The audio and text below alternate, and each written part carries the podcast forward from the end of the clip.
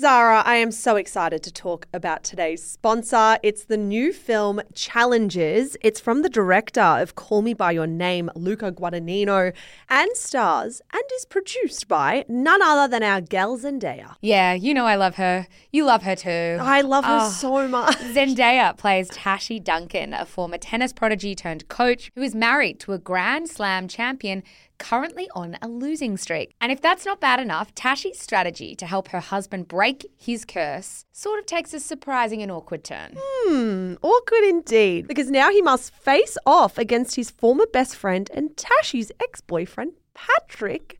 Zara, the tensions are running high. I know. Tashi's someone who makes no apologies for her game on and off the court. It's her game, her rules, but with her past and present colliding, Tashi must face reality and ask herself, what will it cost to win? Challengers is the sexy drama that everyone's talking about, and it's definitely not one you want to miss. It's about passion, friendship, and what happens when your past comes back to challenge you. You can grab a ticket from Tuesday, the 26th. So grab your friends and get excited. I will be grabbing you, and we are definitely going to be going to watch it. Oh, please. Thank you so much to Challengers for making this episode of Shameless possible.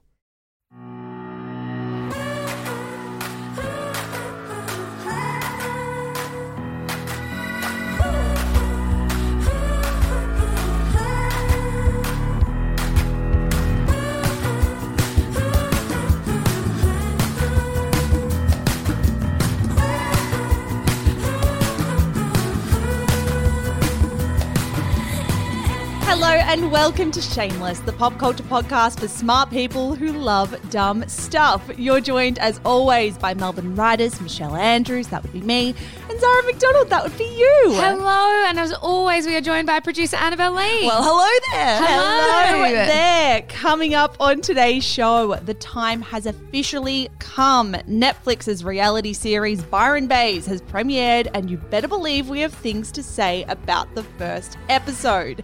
Then, the death of Australian icon Shane Warne, Kanye West releases a music video depicting violence against Pete Davidson, and we open the shameless mailbag. One listener had sex with a problematic celebrity, and she's full of regret. But first, Zara McDonald, how was your week? Hello, everyone. Hello, Zara. It was a great week. Big play school energy then.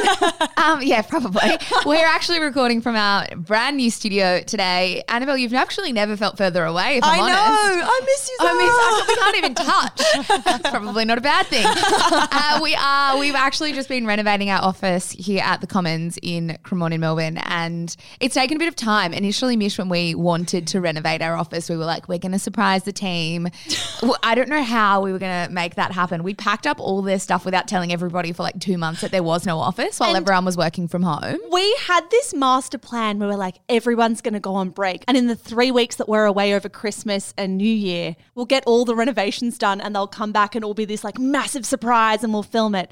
It ended up taking, as most renovations do, about triple the amount of time that we had planned. So we had to like awkwardly tell the team, like, Annabelle, you were the one who was on the receiving end of this. We had to awkwardly tell you all, be like, by the way, the office is being redone, but like the surprise is gone now. I totally fell for your lies. I would come in every Wednesday to record with you guys and just like not come to our office and be like, oh yeah, there's electricity issues. I know, Oh, yeah, I just yeah. told you that there was wiring issues. I don't even know if that's a thing.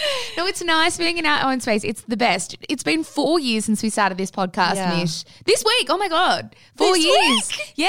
Wow. And we've never had our own studio. So it feels very fitting that on the fourth year, oh, I feel very, it's very serendipitous. How did we not click that that's the case? Four years, Yeah. almost today, and we have gone from recording in your parents' home office with like surfboards and bikes everywhere and like a trestle table, and now we have our own Shameless Media podcast studio that is ours alone. Yes, and we have like an armchair and some flowers. It's a it's a fem space, if I may. We've got flowers. We've got a plant. There's going to be a few extra touches. So we will give you guys a tour. We want to show you guys our little office space. Don't expect like the world, but expect something a little bit cool. Well, it's cool for us. It's cool so for you'll us. be happy for us. We will show you when it's there's like one or two final finishing touches, as Mish said, and then we will show you it all. But for now, we're just happy to be here. Mish, the jubbly mugs finally arrived. Yeah, look, I'm so excited about this. I haven't had a chance to properly look at it until right now. I am drinking an English breakfast tea out of it. Feels quite fitting. Got their mug up. I will say, okay, so it does say the platinum jubilee of Queen Elizabeth II. If this is your first episode listening to Shameless, these were the famous mugs that were supposed to commemorate the Queen's Platinum Jubilee. There's a typo, which made them something that Zara wanted to purchase for the podcast immediately. Yes, and I can't remember how much they cost, but they're certainly not worth it. Let me tell you that much. I love it. The Queen looks great. Her face is squished. Oh, her face. It is. It's a squishy queen. Also, I think she's supposed to be wearing a crown on her head, but it just looks like rose petals. But like, there's no gold in the crown. There's just jewels floating above her head. Is that just me? Does that no, look I strange? see that. I do. I think we've absolutely been scammed here. This was absolutely a setup. They've deliberately typoed for it to become a collector's item, and boy, did we drink the Kool Aid. Well, we drank sixty dollars per mug worth of Kool Aid. We're holding hundred and eighty dollars worth of mug right now, and I. That's like gold. anyway, thank you for my mug present, and I'm sure Annabelle's grateful as well. oh, I just took my first sip out of it and it was Ooh, let an me do my incredible first sip. experience. Let me do my first sip. it's magic. It's spiritual. Look, it is like every other mug I've ever. If anything, it feels cheap. Oh, it feels super cheap. That's okay. I do actually have also two recommendations today. So I'm going to speed through them very, very quickly. I also know that next week I'm going to regret recommending two things mm. today when I probably have nothing next week. the first thing I want to recommend is people might remember quite a few months ago, I recommended the podcast called The Dropout, which details the story of Elizabeth Holmes, who ran Theranos, which ended up being. I guess a, a bit of a fraudulent business that didn't have any science behind what they were saying. A big old scam. So there's now a TV series. I think it's on Netflix or on one of the streaming platforms. We'll put it in the show notes. Great rec. I love a rec that I have to go find for myself. I've actually already forgotten. It's starring Amanda Seyfried. Yeah, random. I haven't seen her about in ages, and she is amazing. Michelle, you would understand this. She nails the voice of Elizabeth Holmes because Elizabeth Holmes is known for her very iconic voice. Yeah, it's quite deep and masculine, isn't it? Yes, yes, Yeah. she nails it. And it was very, very funny because I was sitting at home with Ollie and we were watching it. And he got about halfway through the first episode and he looks at me and he said, Oh, I know where that actress is from. And I was like, Oh, cool. And he was like, It's, it's the weather presenter from Mean Girls. and I said to him, By weather presenter, do you mean the girl whose boobs could detect the rain? And he was like, Oh, yeah. so there you go, the weather presenter. The other thing I wanted to also quickly recommend as well, and this was a wonderful listen, was an episode of the Ash London podcast. Ash London is such a wonderful presenter. We've had her on the show before. And last week, she interviewed Phoebe Simmons. Now, for those who haven't heard of Phoebe, Phoebe is a Melbourne businesswoman. She runs a sort of hair styling chain called The Blow. Mm-hmm. She also has a, a website called The Memo, which sort of sells parenting stuff. And she's amazing. And they had this chat, and I felt it was very, very interesting because both of these women are married to men or are with men. Phoebe's not married yet, who both lost their partners before they were with the people that they are now.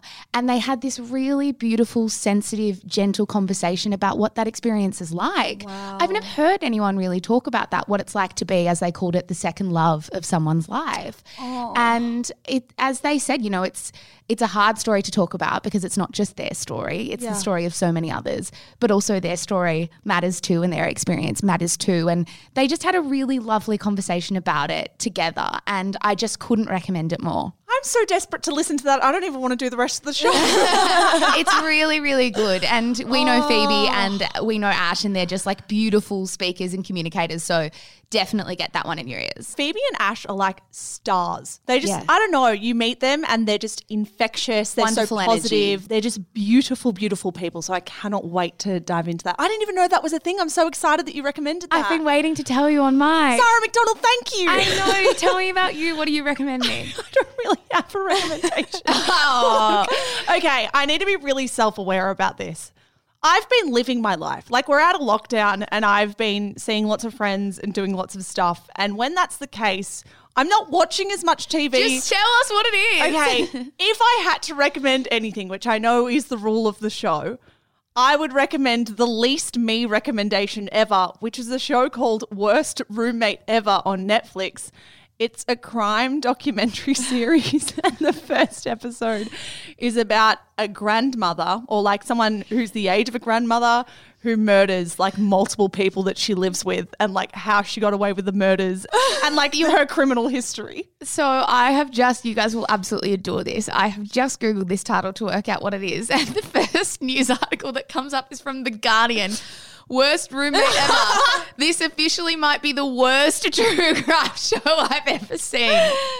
You clearly did not do your research before bringing that rec here. Yeah, look, okay, this is the thing. I was like, fuck, I need a recommendation. I was talking to Mitch about it, being like, what have we watched or listened to recently that I can recommend? He's like, we watched one episode of that worst roommate ever show. I will say, the first episode I found interesting. You guys know I never watch crime things. I hate speaking about murder or watching anything about murder. This was the one show where I was like, oh, I found that pretty interesting without being super anxious at the end. So Another headline is Worst Roommate Ever is a waste of a good title. I'm not even making this up. Just come straight to me. maybe this is my first ever complete fail of a recommendation. Well, it, it sounds like an anti recommendation if I've ever heard one. yeah, uh, have you seen it, Annabelle? You have seen I- everything I tend to I recommend. would not watch that. That sounds the, like the worst show ever. Look, let's talk about shows and let's talk about shows on Netflix and let's talk about shows that perhaps we may not recommend because we are launching into our first segment of the day. Mm. And Mish, Byron Baes is out. Byron Baes is out. Now, you guys might remember we originally spoke about Byron Baes last year when it was first announced that Netflix had picked up the show. There was a heap of controversy about it when it happened because Byron Bay locals did not love the idea of their once edgy, cool indie town, coastal town, being made a little dirty by a massive Netflix reality show. Yeah, I think there were quite a few layers to this. I think the other thing that Byron Bay locals were quite angry about was how this was going to shine a light on a certain type of Byron Bay that might not actually show the reality of what maybe their homelessness mm. crisis looks like or things like that. But regardless, props to Netflix because they got it off the ground. Gosh knows how. And I have to say, Mish, I was so excited to sit down and watch this because I had no idea what to expect. I'm not going to lie though. I will not lie for this show. it wasn't good. It was so bad. So, guys, we essentially in the Shameless office reached out to Netflix. We asked for a screener. We wanted to be able to watch this in time for us to get on the show and talk about it. We're obviously recording on Wednesday, as we always do. And the show premieres today. It might be right now or it might be later tonight. So we're like, we need it earlier than that so we can watch it, sit with our thoughts, come to the show, share everything with the listeners. And let us tell you, we all sat together in the office watching this. Yes, not doing our work for a full hour while we watched the first episode. And the number of times the like shameless team members looked at each other and I made eye contact with you just to be like, what the fuck is this show? was insane. Just a couple of groans, I would say. I think the thing for me about this show, everything did feel incredibly scripted. And we're talking about a show that's billing itself on reality, right? Like, this is the story of people that live there and their friendships and their love triangles and whatever. But influencers that live there. It's Sorry, not even just like the average person. Everyone's an influencer. Yeah, and I was like, oh, I'm suddenly reading what feels like home and away, but with people that aren't actors.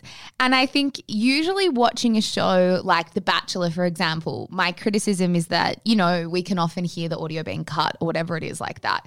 Here, the audio didn't need to be cut. They weren't chopping up the words of their talent because they had just given their talent a script on how to have an interaction. Yeah, it was really strange. And I will say, I was an avid lover of reality TV shows. I adore so many different reality shows. The first episode is normally the clunkiest. Like, absolutely, it's a really tricky thing to introduce all the different characters in episode one. Tell the audience enough about those characters or those people for the audience to warm to them and kind of get to know them, whilst also making everything seem natural and kind of drawing these connections between every person on the show. Like, yes, the task that producers face with episode one is tricky. However, I've never watched a reality show that felt this contrived and this forced. Like some of the lines that came out of people's mouths screamed of like a 45 year old man sitting at a desk thinking, what do young people say these days? Here's a snippet because I want to give an example right now. This is so bad. Well, look, if they want to do it, it's going to be expensive. Who? Never heard of them. Oh, don't, they're very 2016. You can't have big W prizes and expect to get David Jones talent. So, What the fuck is that? I mean, it's about as cliche as you can get. I think for me, when I was watching these, it actually did make me wonder a lot about the future of reality TV in a country like ours. You know, like, do we have the resources and the skill to create a show where the story isn't neat? Like, it's not neat. The premise is an entire town and people that live in that town, but it's not like a Married at First Sight that has an easy narrative where you've got couples and you just focus in on the couples and the drama between them.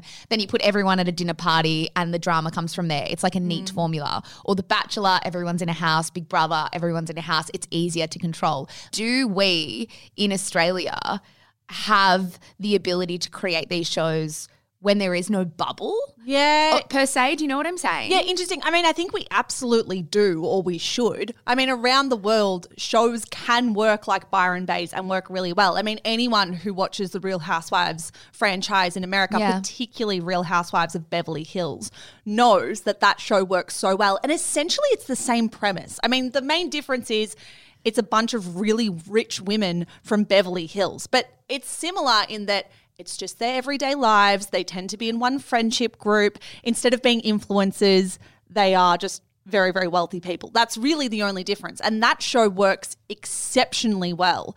But what I would say is the key difference as a fan of Real Housewives is watching Byron Baes, it's as if the production team was so anxious or so nervous or had such a desire to control every facet of the show they felt like nothing would happen unless they meticulously planned everything out. It's like they allowed no room for organic interaction and organic drama. They needed to have their fingerprints on every little word said, which is such a mistake because it really does come across as almost like a spoof, like a spoof of a show that could have actually been quite entertaining if they had actually relinquished control and just let something unfold. Yeah, it's really interesting because the Real Housewives sort of parallel you've made makes a lot of sense. I haven't watched a lot of Real Housewives myself, but you rave about it. And I love it. And when we're talking about the premise, it is a pretty blank canvas. But then it also makes me wonder if we actually foster here in Australia the kinds of personalities that we need in a show like that. I feel like America is a very different climate when it comes to sport and entertainment. The personalities that they encourage and foster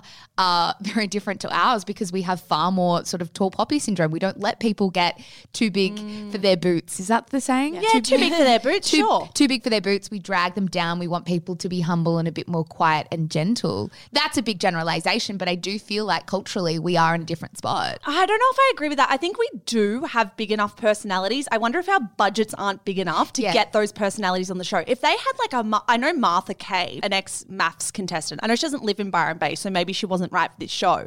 But someone like Martha Kay, who is exceptional reality TV talent, known for being big and out there and completely herself. We do have talent like that. Maybe we don't have the budgets to get them on the right shows. Yeah, that also might be true. I think the other conversation we were having yesterday is, you know what, maybe they're not even going for you or I as an audience. Like they're very likely going for a US audience anyway. We know that this television show was based or the idea was sparked because of an article that was written in Vanity Fair about the quote unquote Byron Bay Murphys. Yeah. And so because that went wild over in the US and people were obsessed with this concept of these families that live in Byron Bay and sell their lives online, maybe they aren't going for you or I. Yeah, I also think like there is such an interest in Byron Bay in Hollywood. So many Hollywood actors and actresses have moved to the location, particularly over the last two years with COVID.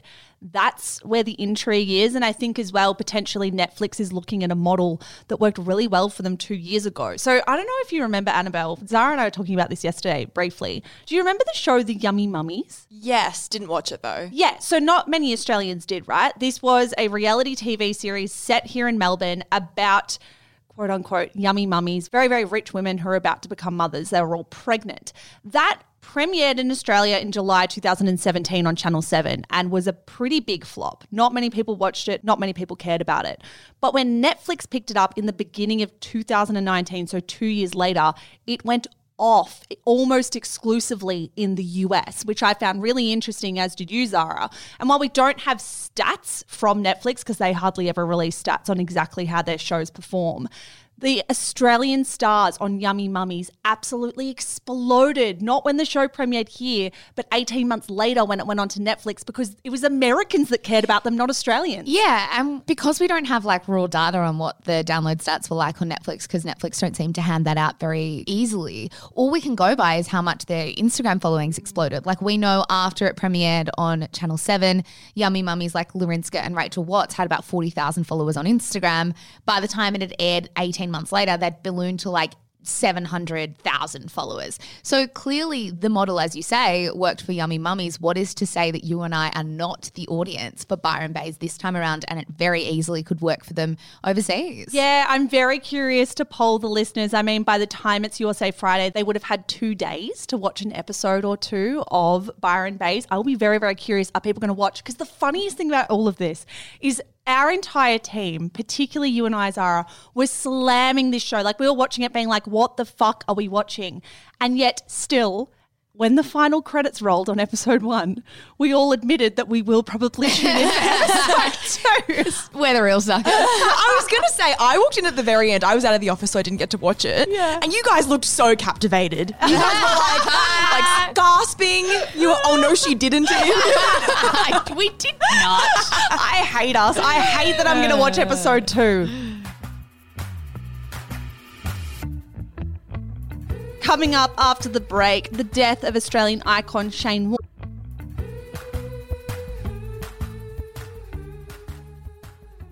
And now it's time for the quick and dirty. As always, we bring you the top five stories from the reflet and tumble of the celebrity and ah. pop culture news cycle. Michelle Jubbly Andrews, what have you got for me? A classic, good one. Keep it simple. My first story Shane Warne death. How a larrikin leg spinner became a pop culture icon. That is from the Sydney Morning Herald.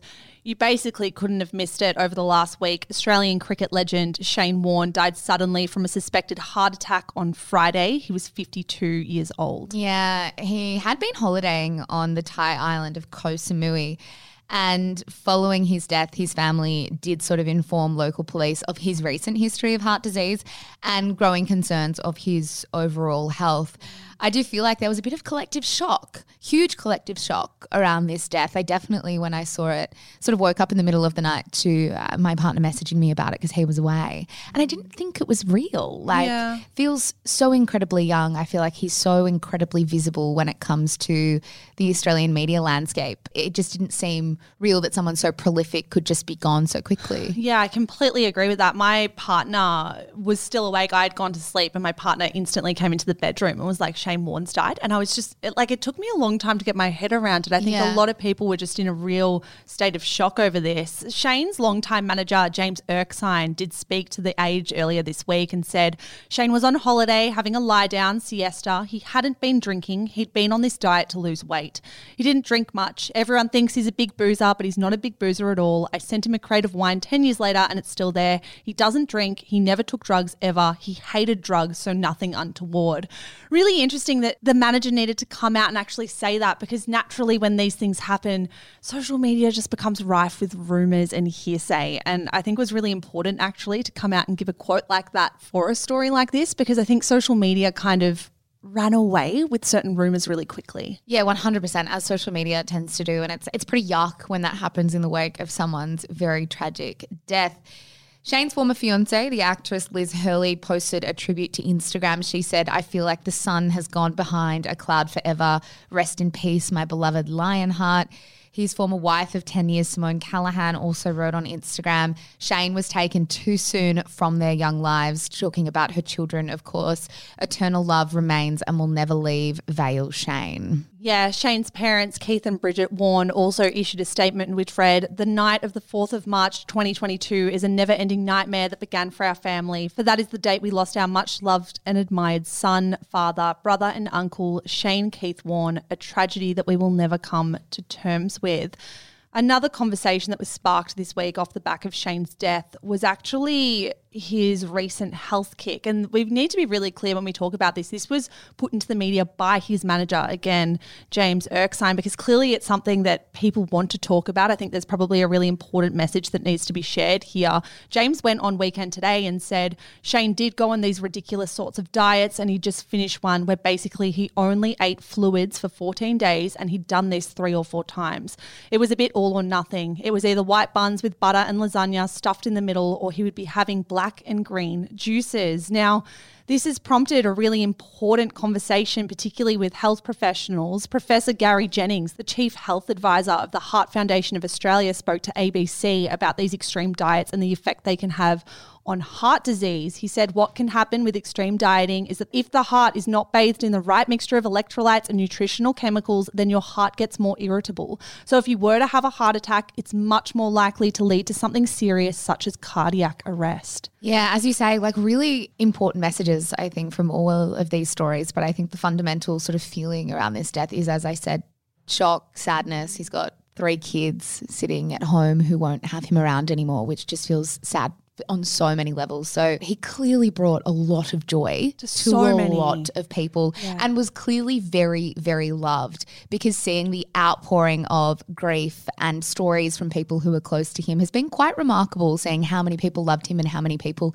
he loved too. Yeah, and the number of fans who had really touching stories about their interactions with Shane Warne was really touching as well. Like it sounds like he was a man who had a lot of time for all kinds of people. Yeah, I totally agree with that. My second story Jackie O. Henderson claims she once flew all the way to New York to interview an A list star who went to the toilet and never came back. that is from the Daily Mail. Zara, you fought to get this in the quick and dirty today. Bit of a tone shift. Um, yes, I just thought the headline was funny, to be totally honest with you. There's not that much more to it. Speaking on the Kyle and Jackie O show this week, Jackie O was telling a story of how she flew all the way to New York to interview who? Guess. Well, Annabelle, you'll get a. I know this answer, so I won't guess. We'll give you a clue. This celebrity is someone we have spoken about at length on Scandal. On Scandal. Tom Cruise? No, but good one. P. Diddy. Oh, that has shocked me to my P. Diddy, core. Puff Daddy, Sean Combs, whoever it might be. So she said, I flew all the way to interview him from Australia. He was there. He sat down and said, I need to go to the toilet. And he never came back. Now, clearly, I don't listen to the Kyle and Jackie O show enough because Kyle retorted by saying, Did you have open toe shoes on? Maybe it was a foot thing. So I don't really know what the inside joke is there. Does Jackie have really ugly feet? Is I this, don't know. Is this the joke? It must be. Must be. Ugly feet unite, I got to tell you. Are you happy that you fought for this story to be in the quick and dirty? I actually think it's quite interesting. the other thing that I read in this story as well from the Daily Mail is that weirdly, Kyle and Jackie O say, and they have interviewed basically every celebrity under the Yes. sun, that their worst ever celebrity interview is with Matt LeBlanc from Joey from Friends. Joey from Friends. I was like, that is a bit random. They said he was really arrogant. really? I'm always down for people telling us who their worst celebrity Yes. interview is. Maybe one day we'll do it. Yeah, well, no, we definitely, we definitely won't. My third story. The backlash over Kanye West's Pete Davidson video is swift. Scary on so many levels. That is from the Los Angeles Times. In case you missed it, this week Kanye West and rapper The Game released a new music video for their song Easy. In that music video, Kanye West is depicted kidnapping, burying, and decapitating a clay figurine with a very close likeness to Pete Davidson. Yeah, it's a bit of a eerie kind of watch, isn't it? It finished with a couple of slides that read, "Everyone lived happily ever after, except Skete, who was crossed out. You know who." Yeah. I, like, what to even say about that? Yeah, the lyrics to Easy also Mish repeatedly referenced Kanye's divorce proceedings with Kim Kardashian. Mm. It included mentions of her sister Kourtney, their four children, going to court, buying the house next door, which was spoken about at length on the show, and of course, as you say, beating up Pete Davidson. Yeah. What I do love about this story, unexpectedly, is that clearly Kanye West is doing this for attention and for views, right? Like, he is being pretty disgusting towards Kim Kardashian and her reported new partner, Pete Davidson, because he wants attention largely, I think, and because also he wants to intimidate them. What I love about this is he's actually not getting that much attention. So, this video at the time of recording has about 3 million hits on YouTube. That might sound like a lot. It's actually not that much at all. For context, Camila Cabello's new music video "Bam Bam" achieved achieved three times the viewership in one less day. Yeah. So like Kanye West is having a lot of media write about him and a lot of media slam him. He's not having a lot of people actually watch the video. And you would think that if you're going to be slammed and if you're kind of going for attention at any cost, you would be like, oh, okay, well, at least I might get 10 million hits in a few days. People aren't watching it and they're slamming him, which I feel like is pretty great as an outcome. Yeah, 100%. It's also interesting timing because the same day the music video came out was the same day that Kim Kardashian was declared legally single by the court and mm. dropped West from her last name. Now, there was some really great commentary on Twitter in the last few days all around this, Mish, in response to Kanye's video. User Black is All Gold wrote, All this violence for Pete shows that Kanye never viewed Kim as a human being but property. Yeah, I love that one so much. We also shared one on our Instagram page, which has since gone on to become our most liked post ever, which was from Mary Kate Kenny and read like this.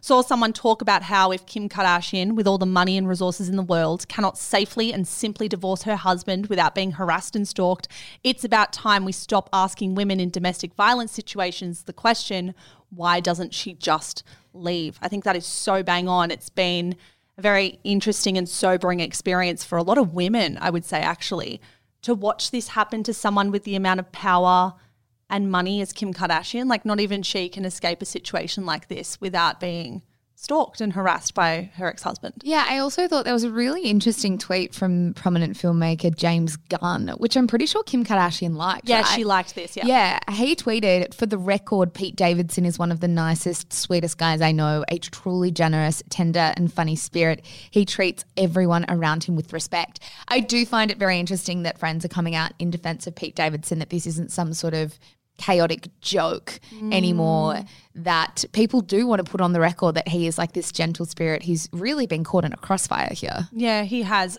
Again, we say this every week. I feel like every week we come with a new update and it just gets more and more grisly. I hope that they can do something behind the scenes to at least protect themselves. I hope at least they're feeling safe. I can imagine things like this would make you feel incredibly unsafe. Even if you're just having a bad mental health day, I cannot imagine how Pete Davidson or Kim Kardashian would be feeling right now, particularly given that Kanye West just bought a house in the same street as well.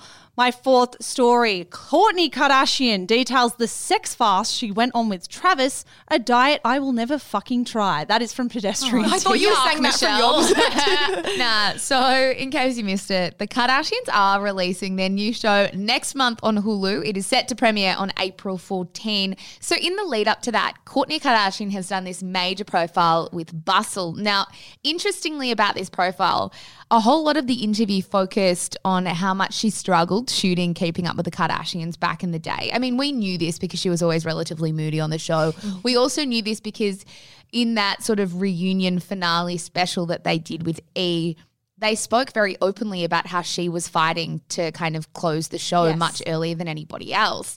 And so I think what's very interesting now is that given there's a lot of newfound interest in Kourtney, a lot of newfound interest in her love life, and that she is involved in this show, people will naturally be asking the question well, if you hated that old show so much, what's different about this one? Will you be in it? Will we even see anything with Travis? So I think what this profile was about was very much the Kardashian PR machine going, yes, she's part of this show and she's on board. She's as enthusiastic as ever. Even though the show sounds to be like a replica of the old show. Yeah, it sounds almost exactly the same. So, anyway, with all of that in mind, she did this interview with Bustle and she told the journalist that she went on a sex fast. and here is the passage. People are always using my quote where I say, working is not my top priority, it never will be. And it's kind of true. Like, I want to work to the place where I'm happy. Right now, I am actually working more than I have on Poosh, to which the journalist kept writing, which means there will be more Poosh scenes on the new Kardashians when it premieres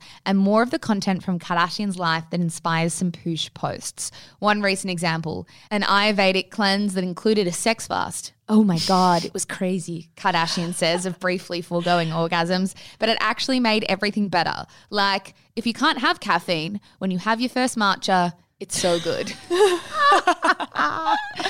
What is an Ayurvedic cleanse? Well, this is the thing. An Ayurvedic cleanse you can like trace back, and this is from my research online and what other news outlets are writing to India over like 3,000 years ago. Right. And it's like said to promote whole body healing, I think. So, like many followers engage in regular detoxes, like that are believed to rid the body of toxins. So, she has gone on a sex cleanse. It kind of sounds like avoiding dick. Not really, to be honest, like at all. I'm on your team, Annabelle. It does sound like avoiding dick. But I do feel like they've deliberately dropped this tiny little carrot, this tiny little sprinkling, because they want us to know that we're going to find out far more about the sex life of Travis and Kourtney in this new show. I love that. I hope we do. I'm obsessed with them. It's going to be really interesting because we know how much she wasn't on board the last show. So I wonder how that will change. I did want to include one more quote from Kris Jenner about Kourtney Kardashian in this piece because I thought this was the absolute ultimate backhander. It was really funny. Oh, also, So- they interviewed Kris Jenner about Kourtney. yeah, so you know how in any profile they sometimes ask people around the key subject about the subject itself. Yeah. And Kris said this. We're all probably all just a little too hard on Kourtney, to be honest. I think we had to realize that not everyone is going to have that thing that kickstarts every morning at 5 a.m. and runs until you fall down at the end of the day.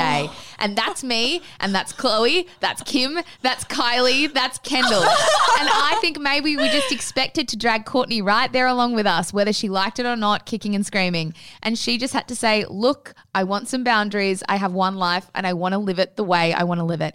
I think it's much healthier for her to have more of a normal lifestyle. Is that not just one way of calling her lazy? That is the biggest backhander in the world. Also, Kourtney is mother to like three children as well. I love that there's still this expectation of like she should be up at 5 a.m. and working to like working to the bone. and not only that, she's listed every other sister. The only Kardashian that didn't really get a mention there was Rob. But Rob never gets mentioned anyway. Rob's sock brand.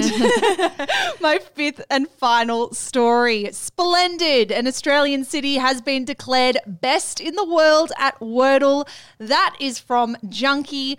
Guys, the Wordle trend, the Wordle craze is still alive and well in the Shameless office. I think it's alive and well in many offices. Yeah. I said to you maybe a month ago, I'm done. That's it from me.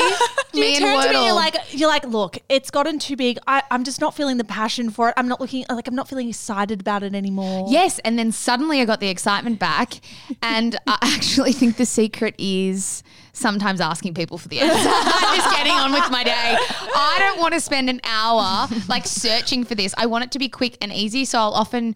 Dad gave it to me the other day.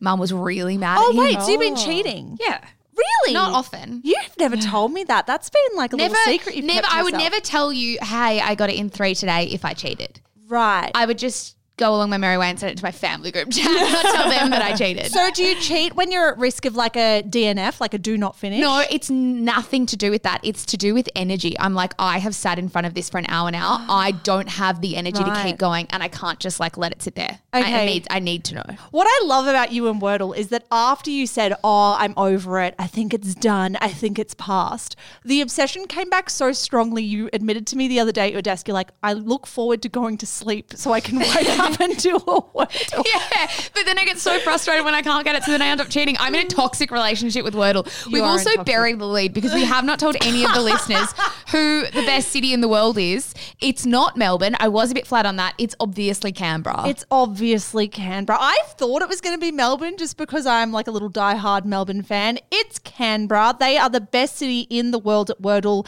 They have an average Wordle score of 3.58 guesses. If you're not into Wordle, that's fucking impressive. Like that is it's very very good score. It's an incredible score. Now, Jerusalem nabs second place with an average of 3.63 guesses. that checks out. This seems like a clever city. Yeah, 100%. Followed closely by the Swedish city of Malmö. Then we had Durban and Paris. Hurry! Melbourne made the top 10 though. Melbourne made the top 10 along with Perth. Perth and Adelaide. Are we just the only cities playing? Perhaps. Surely not. Sydney's the hot sister, but not necessarily the clever one of the Australian family.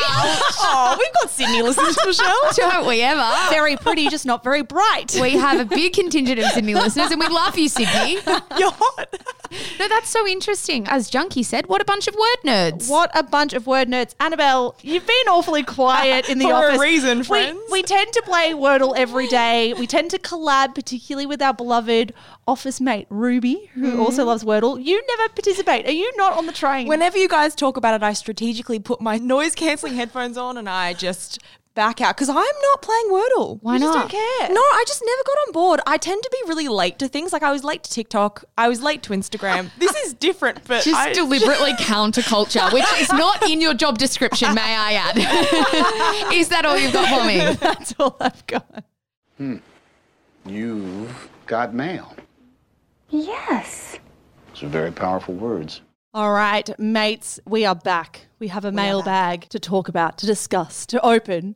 Annabelle Lee, would you do us the honours of reading out today's submission? Of course. This one reads Hi, girls. I'm hoping you can make sense of something I did two weeks ago that I can't let go of. On a Saturday night in February, I had sex with a big Australian celebrity who has a prolonged history of awful behaviour, particularly violence against women. I've been familiar with his history for a long time and have even spoken about it with loved ones when it's been reported in the news, yet I still made the decision to have sex with him in a private room at the back of a club. Obviously, this is all still very fresh, but all I can say is that I adored the attention he was giving me that night. He made me feel pretty and attractive, and I was sort of addicted to the idea that I neatly slotted in with his crowd. When I first saw him, he was sitting in a booth with a group of rich, famous, and beautiful people, and for him to not only notice me, but to take my hand and lead me out the back gave me such an adrenaline rush. I don't remember every little detail from that night, but I do think he was respectful and fine towards me. After we had sex in the back room, I left the club with my friends and we never spoke again. When I got home, I felt girlish and silly about what had happened, but the next morning I woke up with a hangover and a huge amount of regret.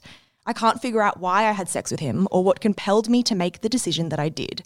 Whenever my girlfriends bring it up, I want to shrivel up and disappear. Having any connection to a celebrity like him isn't something I'm proud of, and I hate that they keep joking about it, or that there's a risk of it becoming gossip in my social circles. Is having sex with a celebrity like him excusing his behaviour and his past? Going in with the big questions. what a complicated one. One thing from the start we should probably note, Mish, is that we do know the identity of this mm. celebrity. We have taken it out, we hope, for obvious legal reasons. Yes. Yes, and we can also say quite a checkered, checkered, problematic, troubling history with women for sure. For sure. I think what's really interesting to me about this is when we were researching for your show, Annabelle. Yes. Um, Which is coming soon, guys. we're coming soon, but whenever it's ready, um, as I keep saying, when it's ready, it's ready.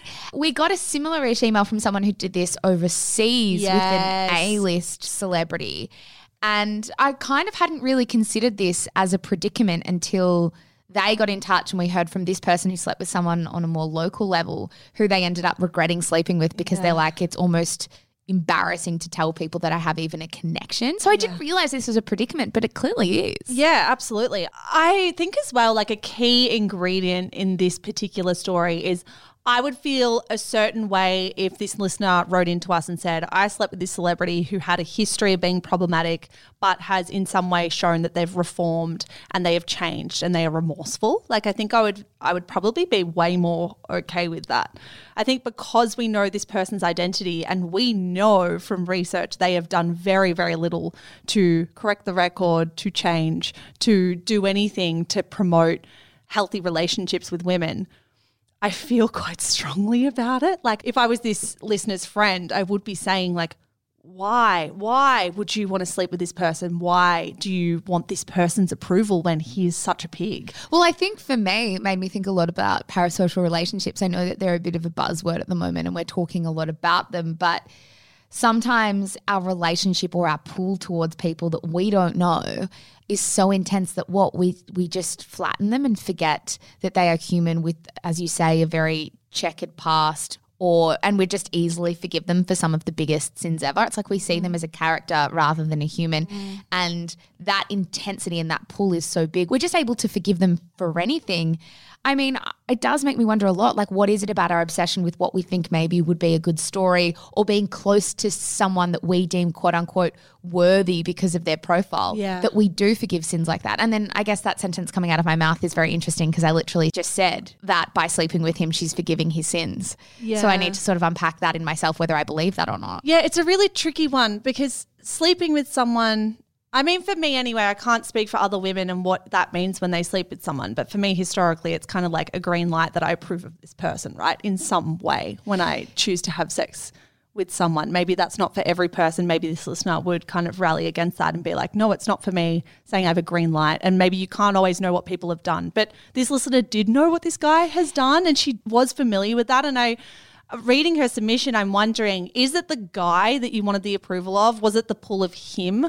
Or was it simply the pull of celebrity, the pull of glamour? Like she was saying, like his famous friends, his rich and wealthy friends, they were sitting in a booth. Like, was it simply the the glamour aspect of it all that pulled you in, or was it the guy? Because if it was the guy, I think there's some serious internal questioning that needs to go on. Yeah, and you make a really good point as well about this idea. Like, are we actually a reflection of the people that we have like very fleeting encounters with? Because Yeah. you know, the line is always you are who you surround yourself with, and we pick our friends and maybe we pick our partners.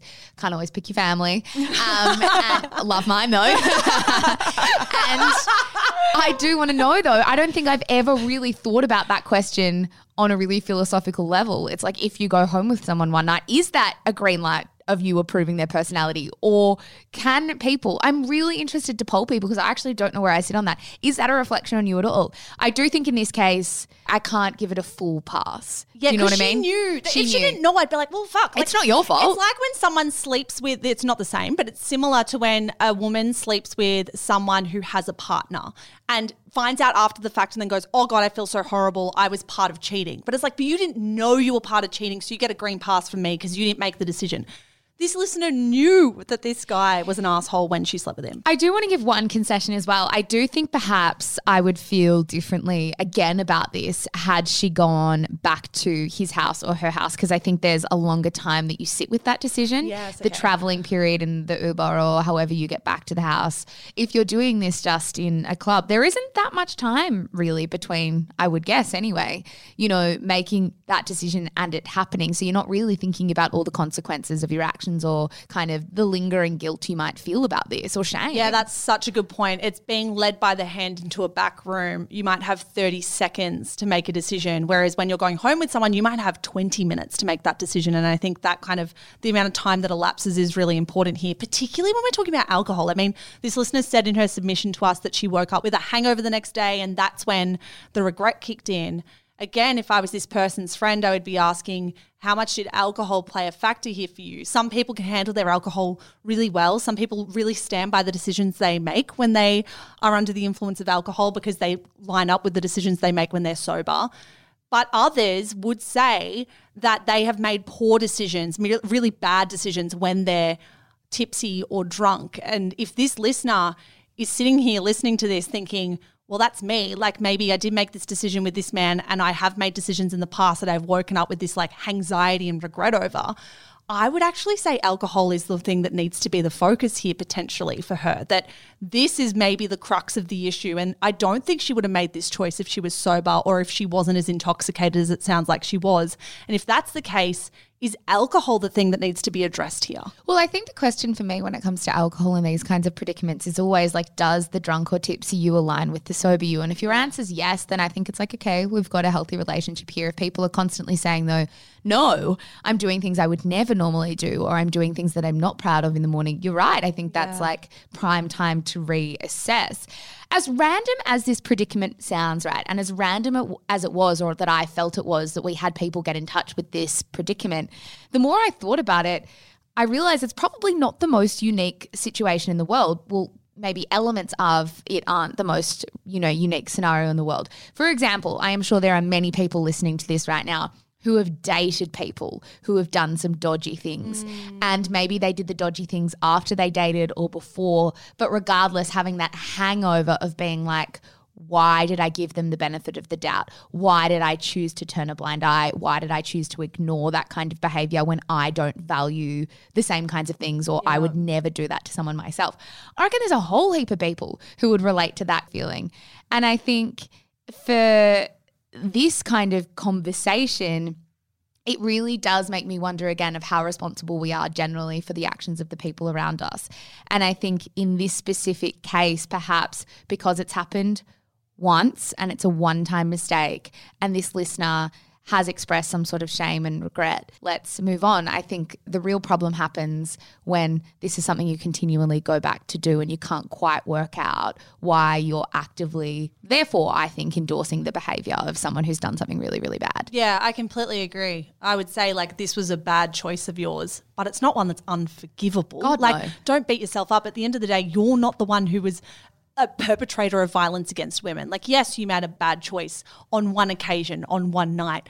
The person you slept with has made extremely dangerous and bad and damaging choices multiple times across multiple years of their life and they're the person that kind of should cop the brunt for that. I do not want this woman to feel like she is being Or their crimes punished. are in any way equal. They're not in any Yeah. way, any way equal. And I mean, the only person that she's potentially let down is herself, really. Like, she's the one who's regretting it. She hasn't hurt anyone directly by doing this. I think it is really important that she kind of sits with the reasons why she made this decision in the first place, though. I think also, I would say, bring this up with your friends, like even send this episode to them or tell them how much regret you're feeling. If you're worried about how much your friends are joking about it and linking your name to this person's name, just be really candid. I wouldn't be surprised if this listener hasn't told her friends exactly how she's feeling. Maybe she's felt embarrassed or felt ashamed, and that has made her go quiet and made her be quite coy or quite shy about what happened that night. I would be surprised if a group of friends would continually bring up a sexual experience that a woman actually finds quite troubling or shameful or one that she regrets. They would be pretty spectacularly shitty friends if they were doing that. So I would hope those, and I would think those friends don't know how she's actually feeling. And if you tell them, hey guys, I actually really regret what I did that night. I really regret being associated with that person. That's not what I stand for as a human, and I wouldn't make that choice again. I don't think they're going to keep bringing it up. Yeah, I totally agree with you. And if they are, time to dump them as well. A hundred percent. Yeah, I reckon that's all we have time for today. A messy one, and I am desperate, desperate to hear what our listeners think about that one, guys, because I feel like there are a lot of layers. Yeah, well, I know that we're wrapping it up, but have either of you slept with someone that you would now deem problematic? Because I'm thinking about it, and I have. I have slept with someone in the past where I then later on saw the things they were posting on social media, and I was like, fucking hell. Like, I didn't know this at the time, but I regret sleeping with you because you're not actually a very good person. I don't think I've slept with someone I would feel that way about, but I've certainly been associated with people mm. that I regret. I mean, what about being friends with people that you regret? Like people like that, it's like, well, I don't really stand by that. And maybe I do have a little bit of shame about people I've associated with in the past. So I, that's what I mean. It's not like an out of this realm predicament, Annabelle. Yeah, no, I've never slept with anyone that I think is problematic, but I definitely have had regret after sleeping with someone. That's maybe just my overthinking brain, though. I bet you it is. Guys, that is really all we have time for today. Thank you so much, as always, for listening. You can find us on Instagram at Shameless Podcast. You absolutely can. You can also find us on TikTok at shameless underscore podcast. Just and to keep you on your toes. keep you on your toes. Annabelle Lee, anything else to add? Nah, love you guys. Have a jubbly good week. Have Yeah. a jubbly, jubbly Cheers, week. friends. See ya.